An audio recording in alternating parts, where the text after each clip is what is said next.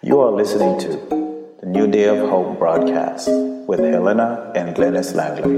Enjoy.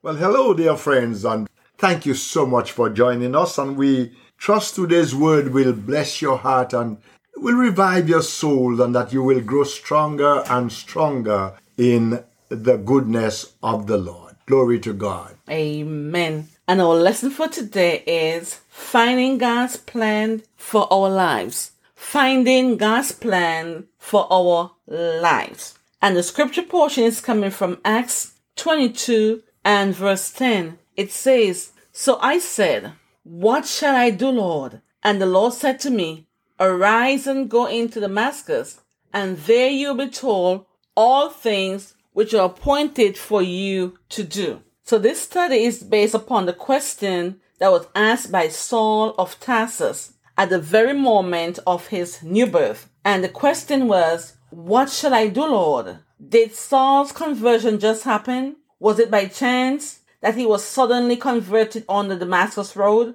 Or was it according to a divine plan and purpose? Because Acts chapter 9 verse 15 says, But the Lord said to him, Go, for he is a chosen vessel of mine to bear my name before Gentiles, kings, and the children of Israel. So God had a plan for Saul's life, and he had a plan for my life and a plan for your life. So the question you may be asking is, how do I know that God has a plan for my life? What do I need to do in order to find the answer to that plan? So let's look at this. The Lord has a definite plan and purpose for the life of every one of his children. But I want you to get this because this is really, really important that the Lord has a definite plan and purpose for the life of every one of his children. For every one of us, God has a plan for us. And his plan for me might not be his plan for you. And his plan for you might not be his plan for another brother or another sister. Now, there are three strong reasons for believing this truth. Three strong reasons for believing this truth that I just mentioned to you. Number one, it is reasonable to expect it. God is a God of order and method. And you need to keep that in mind to know the truth that God is a God of order. In His Word, He says that everything that we do should be done decently and in order. If we are building a house or designing a dress, we work according to a plan. You know, I would not have anybody build me a house not having a plan to follow. I would not have my state to build a highway not having a plan to follow, a pattern to go by. God does the same. He works with a plan. He has a plan for your life. He said, I know the thoughts that I have towards you. And they are thoughts to prosper you and to bless you and to strengthen you that will do you good. Glory to our God. So we are talking about God has a definite plan for his children. My husband just said it is reasonable to expect it. And the next thing we look at is it is according to experience. Think of Abraham. In Hebrews chapter 11 verse 8 through 10, it says, by faith, Abraham obeyed when he was called to go out to the place which he would receive as an inheritance. And he went out not knowing where he was going. By faith, he dwelt in the land of promise as in a foreign country, dwelling in tents with Isaac and Jacob, the heirs with him of the same promise, for he waited for the city which has foundation, whose builder and maker is God. So here we see Abraham was called by God to go to a place he did not know. He had to leave everything.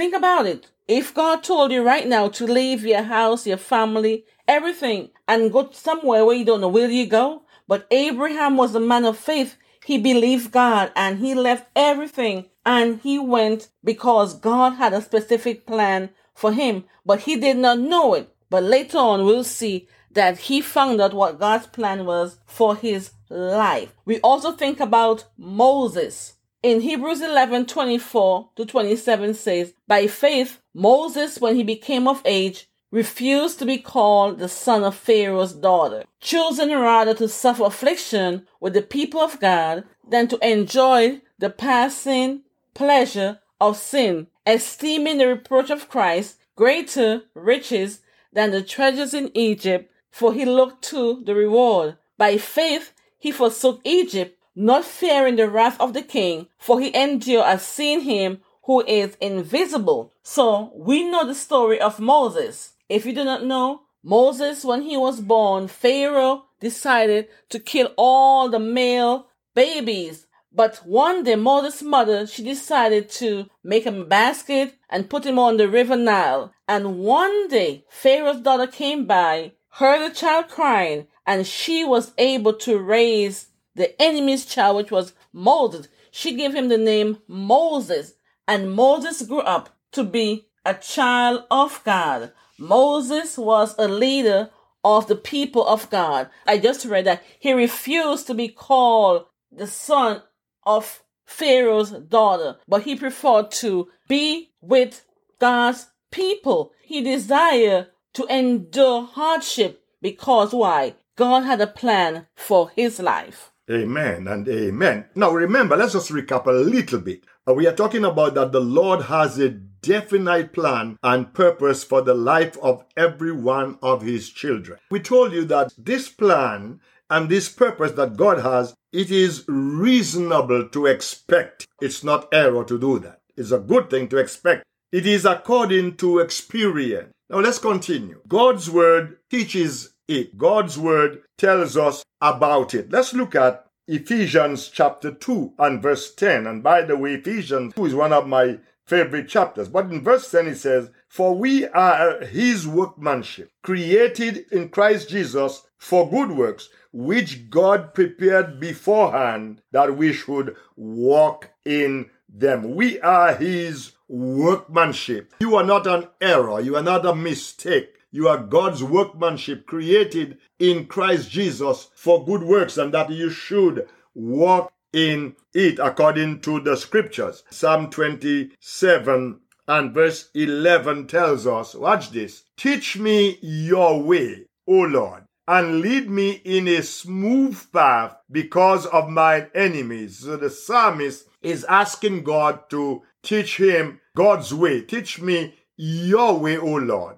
Because something about my way and your way that seemingly always go the opposite way, always go the wrong direction. But when God is leading you, when God is directing your path, that's why we are told in the scripture that we must acknowledge God in everything that we do, and God will direct our path. So the psalmist in his prayer said, Teach me your way, O Lord, and lead me in a smooth path. Because when God is leading, he can lead you in a smooth path because of my enemies, the psalmist says. In James chapter 1 and verse 5, it says, if any of you lack wisdom, watch this now. Let him ask of God, who gives to all men liberally and without reproach. And guess what, man? The scripture says, and it will be given to him. So the promises of God are yea and they are amen. They are sure, my friends. The promises of God are true, they are right, they are amen. Now, notice the following three characteristics of God's plan for our life. I said, notice the following three characteristics of God's plan for our lives. Number one, watch it. It is a personal plan.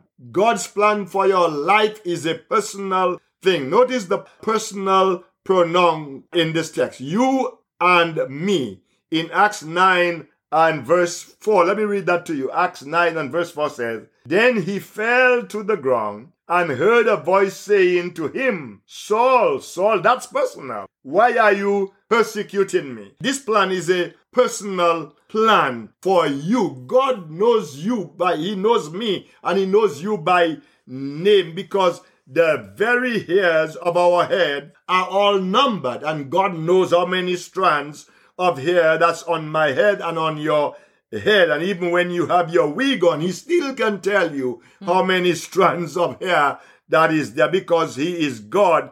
And beside Him, guess what, man? There is none other. There is no one else in the world like you. And therefore, God's plan for you is unique and personal, just for you. It is prepared just for you. Uh, if God wants you to be a, a missionary and He wants me to be just a cleaner of the church, then that's His plan for my life. I've got to accept it as God's plan for my life and I've got to fulfill it. I've got to make full proof of that ministry because that's what God has in store for me. He has a purpose to fulfill in and with your life, which cannot be fulfilled in and with the life of any other person. No, it cannot happen. It has to be done in our lives. That's what God has for you because it is a personal plan. Amen. It is also a perfect plan. Let's look at Romans 12, verses 1 and 2. It says, I beseech you, therefore,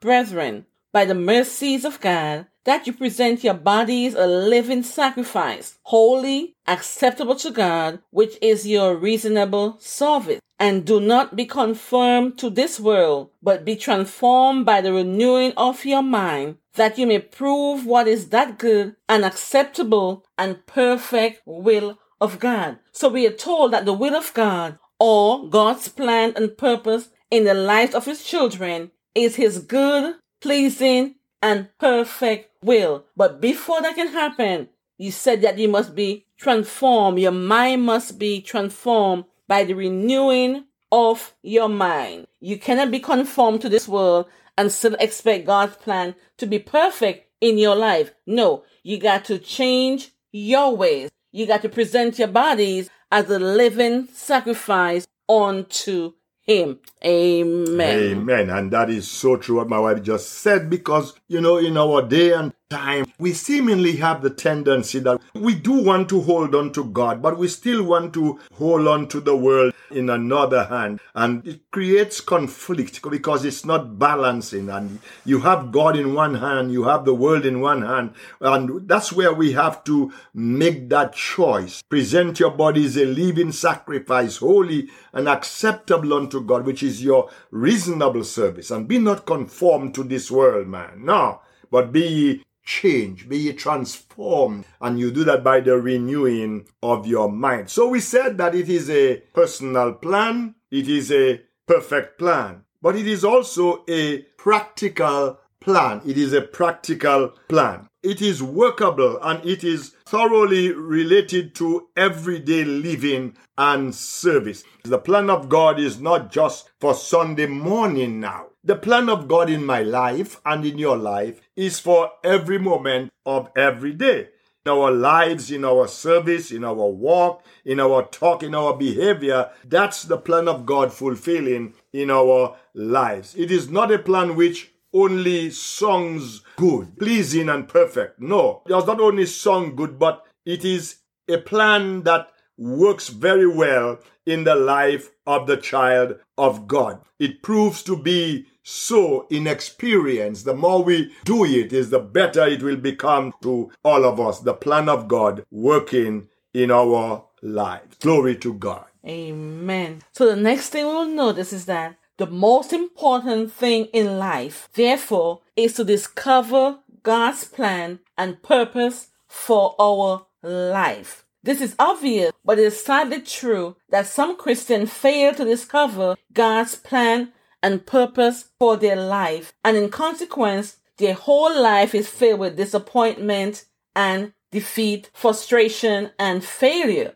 If you're seeking God's plan for your life, you will encounter some trials, but you must not let that deter you. When we're seeking God's plan for our lives, then it seems worthwhile and it's not of ourselves. We're doing it for the glory and for the honor of God. And every unconverted person is living a self-planned life. Saul, we know a lot about Saul. He was one who persecuted the children of God. But Saul was on his way to Damascus. In Acts chapter 9, verse 5, it says, And he said, Who are you, Lord? Then the Lord said, I am Jesus, whom you are persecuting. It is hard for you to kick against the prick. So Saul was doing his own thing until he had an encounter with the Lord Jesus. You and I sometimes make wrong decisions, but thank God for grace. There is nothing greater or more comforting to know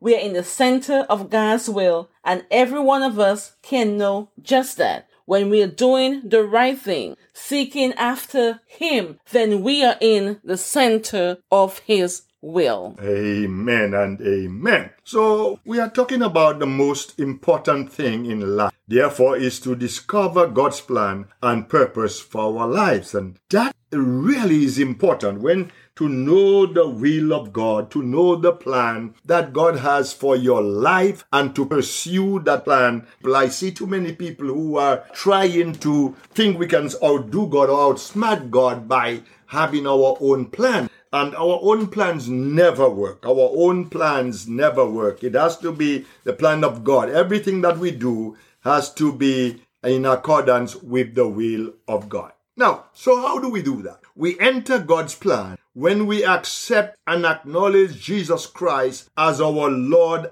and Savior. Let me say that one more time. I say we enter God's plan when we accept and we acknowledge Jesus Christ as our Lord and Savior. Oh, what a joy, what a joy, what a joy it is when you accept Christ as your Lord and the Master of your life. And there is joy that comes to your heart and to your soul to know that He has forgiven your sins and you are on your way to glory. That's enough to make you sing and shout and to make us dance about. Now, Saul entered the plan of God when he watched this, when he submitted to what the Lord told him to do. When he submitted to what the Lord told him to do. And it is so important for us to always, always depend on what God is telling us to do. In Acts chapter 9, Acts chapter 9 and verse, I think it's verse 6, he says, So he, trembling and astonished, said, Lord, what do you want me to do? What do you want me to do. It's not what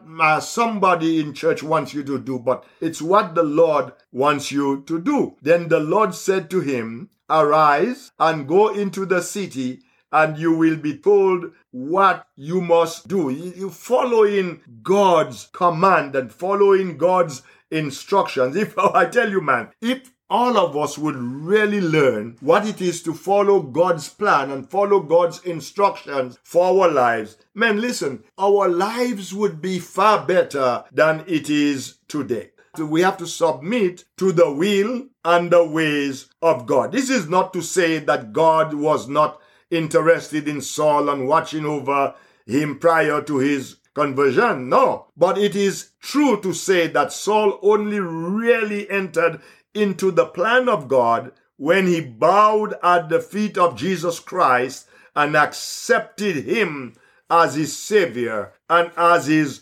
Lord. Now, God is watching over you, but when you really submit to the will and the ways and the plan and the mind of God, then God shows you the way that He would have you to go. Glory be to God today. Amen. I trust you are blessed by today's word. And if you have never accepted Christ as your Lord and Savior, I encourage you to do so because tomorrow is not promised to any of us. The Bible says, Today, if you hear my voice, harden not your heart because all we have is right at this very moment. We don't know about the next hour or the next second. So give Jesus a chance in your life. All you have to do is to acknowledge that you are a sinner and that you are in need of a Savior.